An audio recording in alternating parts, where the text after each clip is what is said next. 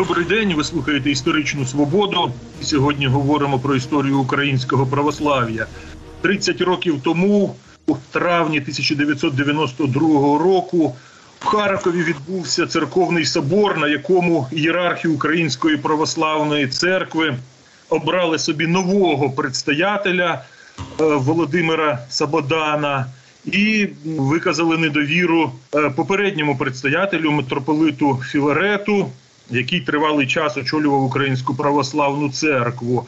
Відтак невдовзі постала Українська православна церква Київського патріархату і почався розкол українського православ'я, який існує досі, і став такою от невід'ємною частиною українського церковного життя. Більше про Харківський собор, як і чому це сталося, будемо говорити із вченим релігієзнавцем Юрієм Чорноморцем. Юрій Павлович, добрий день. Добрий день. Як так сталося, що предстоятель Української православної церкви митрополит Філарет, який тривалий час власне її очолював, який ну можна сказати вибудовував цю структуру, о, яка перебувала під його таким дуже сильним контролем.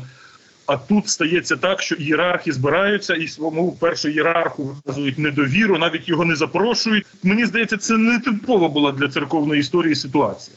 Справа в тому, що авторитет е, митрополита Філарета е, він якби був такою якби величиною неоднозначною. Да? Пам'ятаю сам, я ще був молодим, але ходив у Лавру, і коли були е, вибори патріарха Московського після смерті Піміна, то відповідно містоблюстителем був Філарете, коли я виразив надію в колі лапських ченців, е, що е, може виберуть Філарета, як це добре. Е, то реакція була така: не дай Бог, звісно, не виберуть.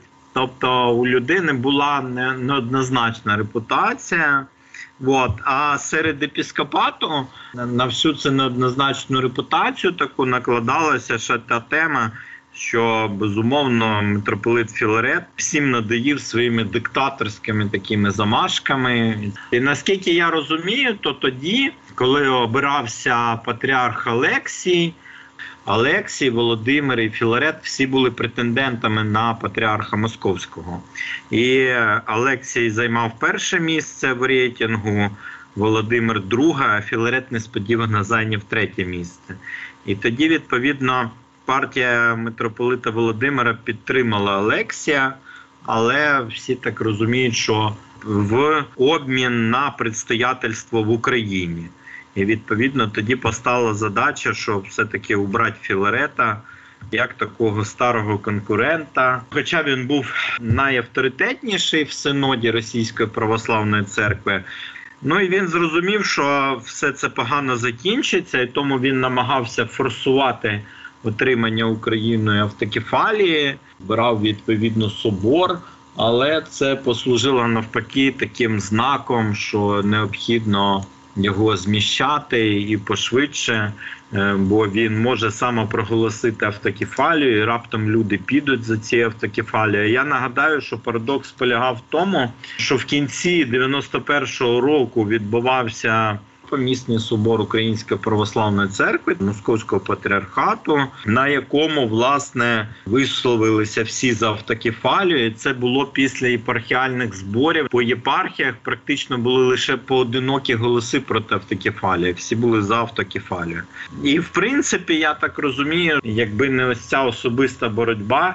Е, між Володимиром Філаретом, то була б на початку 92-го року отримана автокефалія. Але хочу сказати про велику негативну особисту роль сьогоднішнього патріарха московського Кирила Гундяєва. Тоді він очолював зовнішню політику Російської православної церкви. І він виявився тією людиною, яка радикально виступила проти е, відділення української церкви як автокефальної. І він тоді виступив, що всі ці історичні розділення є явищем тимчасовим, не треба розділяти історичну Русь, і що треба з цим питанням почекати. Тобто тут найрізноманітніші фактори накладалися один на одний. Найголовнішим безумовно була така міжособистісна боротьба Алексія, Філарета, Володимира і ось цього Кирила Гундяєва, який тоді вперше з'явився як самостійний теж гравець на історичній арені. Думаю, якби Московській церкві не було такого Кирила Гундяєва, який би настроїв патріарха Олексія проти автокефалії, то можливо цілком повністю ми мали б проросійську, але все-таки автокефальну церкву в Україні вже з тих часів. От ви кажете, що 91-й рік дуже сильний рух за автокефалію. Поодинокі виступали лише проти автокефалії. А чому ж е, так це швидко згасло? А справа в тому, що якби весь Харківський собор він не заперечував прагнення до автокефалії і руху до автокефалії. Вони навпаки в документах Харківського собору прописали, що ми за найскорішу автокефалію Української православної церкви, за самостійне її існування. Лише виключно все має відбуватися повністю на канонічних засадах. А ось е, Філарет він хотів якось так це це питання продавити у швидкому порядку, там чуть ли не порушуючи канони. Хоча він не пішов шляхом самопроголошення автокефалії, ще ж об'єднання з автокефалами не було. І відповідно його така особиста позиція була, що він дотримувався якраз е, не просто канонічного порядку, а московського трактування канонів. Що за автокефалію треба звертатися до Москви, а не до Константинополя як першого престолу. Да? По формальним ознакам безумовно, що Україна була гідна автокефалії. І якби тому ніхто ніколи в 92-му році не заперечував про те, що да, автокефалія вона повинна бути. Але ось у них була така ідея у всіх, що вона повинна бути отримана правильним шляхом, і не дивлячись на те, що їхні обидві концепції були в тому, що треба просити її у Москви, що зараз ми знаємо було помилковим шляхом. Треба було просити у Константинополя. Тоді вони ось так наголошували, що Філарет він щось неканонічно хоче просунути. Він якось там ну комусь пообіцяв піти в відставку, не виконує ці обіцянки, не слухається церкви. А ми ось все правильно зробимо, і відповідно у нас буде правильна автокефалія. Тобто ідея е, московського патріархату в Україні полягала в 92-му році в тому, щоб написати всім, що потерпіть трошки, і скоро в нас буде правильна автокефалія, на відміну від цієї е, такої ось автокефалії Філаретовської. І коли в 2000 році був помісний собор Російської православної церкви, який повинен був розглядати прохання вже про автокефалію, то Українська православна церква Московського патріархату раптом заявила, що це питання не на часі, відізвала це прохання. Потім ще раз заявила, коли збирався помісний собор Руської православної церкви для виборів вже патріарха Кирила після смерті патріарха Олексія. Знову раптом заявило, що це питання не ставимо, воно не на часі. Тобто, двічі порушила власне те, що обіцяла в документах Харківського собору що ми будемо продовжувати звертатися до московського патріархату з тим, щоб він надав нам автокефалію. Невже тоді були якісь мрії про відновлення єдності е, росіян, білорусів, українців, бо до повернення до єдиної якоїсь такого простору російського? І ці мрії, от вони були у Кирила Гундяєва. Напевно, вони були у нього від е, митрополита Нікодіма Ротова. Е, який все-таки говорив, що православ'я воно повинно бути на другому місці, а на першому місці кожен архієрей повинен бути патріотом Росії. Відповідно, така київська позиція вона зіграла свою рокову роль. Вертаючись до Харківського собору, така конфліктна тема. Багато говорили про канонічність чи неканонічність. Прихильники канонічності казали, що там абсолютна більшість ієрархів зібралася, крім ну там крім двох і власне голови, якому вони виказали недовіру. Інші казали, що так не можна. Казали про втручання держави, казали про втручання спецслужб. Що про це відомо? це той випадок, коли і ти правий, ти правий, всі праві. Якби в чому якби правота тих архієреїв, вони вони знаходилися в межах московського патріархату.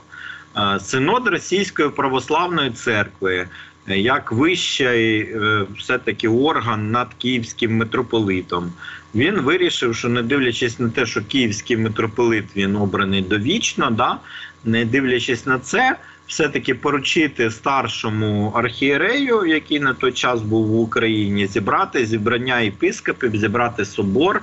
До речі, епіскопи їхали на зібрання в Харків. і Вони не були впевнені, що вони е, зберуть абсолютну більшість, і тому вони так називали це зібрання. Е, тому що перед цим було зібрання в Житомирі, і ну вже коли вони приїхали в Харків, і побачили, що їх там абсолютна більшість, да, тоді вони е, вирішили, що необхідно е, все це робити. Причому тут цікаво, що велику роль е, зіграв якраз сьогоднішній митрополит Онуфрій. Тому що там Агафангел, Нікодім Харківський, які були председателями на цьому соборі були якби президіумом, ну такими старшими архієріями, вони все-таки займали таку нерішучу позицію, що видно з відеозапису. А Онуфрій, який довгий час був такою близькою людиною до покійного патріарха Піміна, і взагалі є дуже такою хитрою людиною, дуже вольовою, дуже рішучою людиною. Він якби на цьому соборі говорив, що необхідно робити так, то давайте робимо. І далі давайте голосувати. І вони відповідно, якби ось так ось е, все це проскочили, прийняли такі рішення. Е, власне, ну на які їх синод Російської православної церкви благословив, що висловити недовіру попередньому предстоятелю, оголосити про його відставку, обрати нового предстоятеля.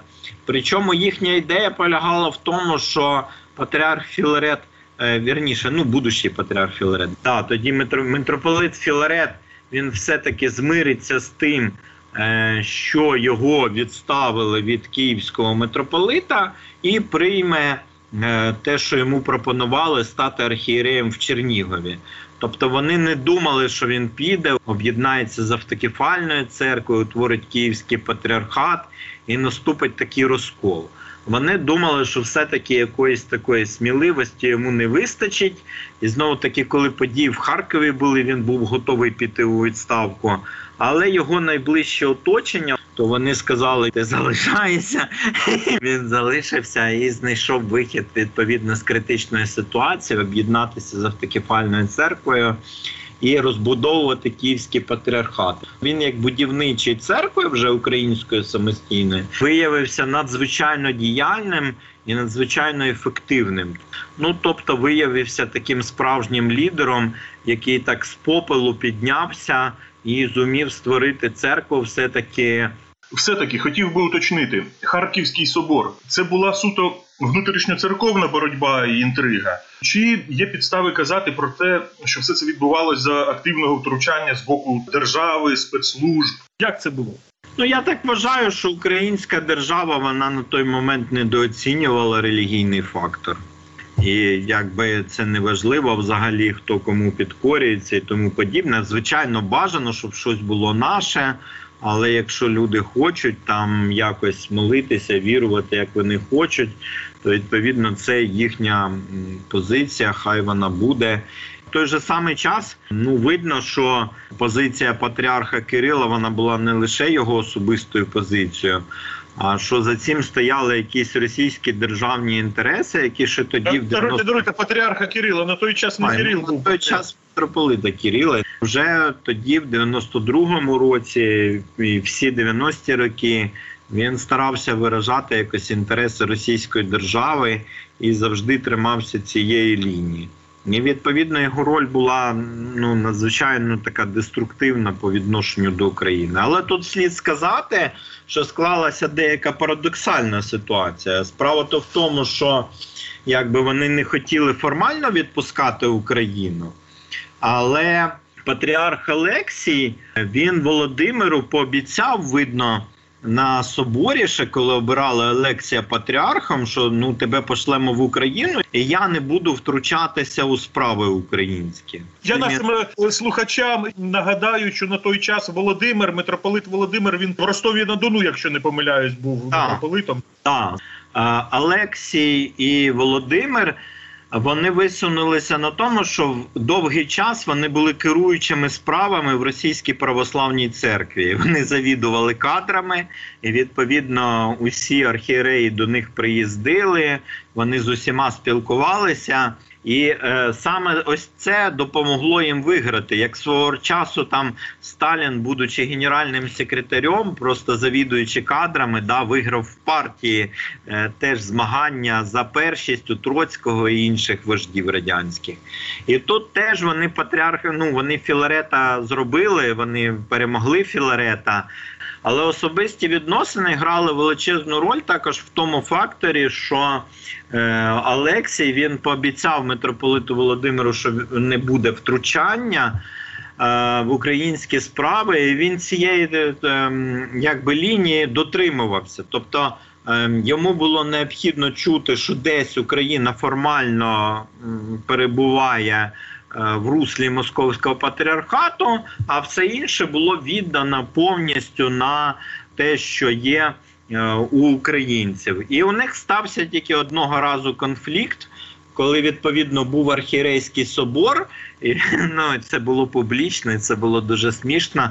Митрополит Володимир, вже будучи старою хворою людиною, все-таки е, він сказав таку зажигательну річ про те, що українське православ'я воно особливе, воно між сходом і заходом, воно єднає е, різні частини України, і воно взагалі самостійне, воно десь рухається до самостійного буття і тому подібне. І довго розповідав, що може ми зараз до автокефалії не готові, але в принципі, ось московити готуйтеся.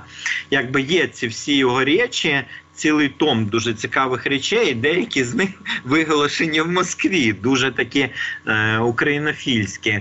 І тоді він, коли закінчив цю річ, патріарх Олексій йому каже: А ваша нова редакція устава не утверждена нами.